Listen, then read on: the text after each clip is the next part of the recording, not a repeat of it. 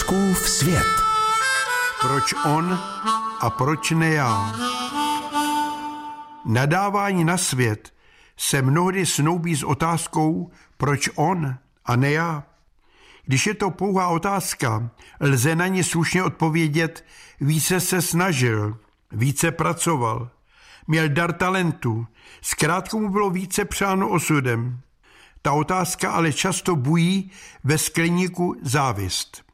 Ten, kdo vyškne proč on a ne já, bývá přesvědčen, že si místo na výsluní peníze, úspěch, obdiv více zasloužil on sám, než ten, kterého potkává. Kdo rozděluje lidi na ty, kteří se topí v hojnosti, kteří jsou ověnčeni popularitou a dosáhli vyšších míst na žebříčku společenském. Proč on a proč ne já?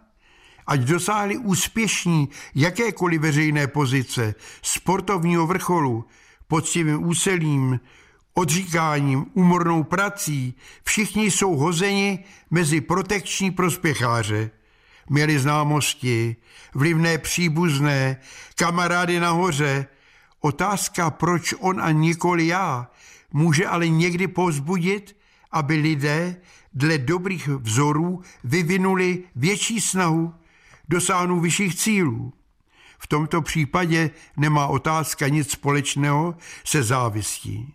Je zrcadlem, ve kterém si člověk odpovídá na otázku, proč on a nikoli já. Asi proto, že jsem byl trochu líný a nepotkal jsem paní Štěstěnu. Netrápím se tím. Každý jsme na světě zrozen pro něco jiného. Proč závidět lepší auto, lepší dům, štědřejšího zaměstnavatele? Když někdo chytá větší ryby než já, nemusí mu přát, aby se mu zlomil prut. Každá výjimečnost přináší starosti. Každého bolí zuby stejně. Jaký je rozdíl mezi slavným, bohatým a obyčejným smrtelníkem? Na pohřbu slavných předstírají pláč stovky smutečních hostů, na pohřbu obyčejného člověka pláče několik přátel opravdově. Obřadní síni se již neříká, proč on a ne já. Tak už to na světě chodí. Osud rozdává z nůše nerovnoměrně. Jsem spokojen s tím, co mi dala sudička. Já nenadávám na svět. Už dávno dobře vím, i kdybych na uši se stavěl, nic tady nezměním. Vol skov svet.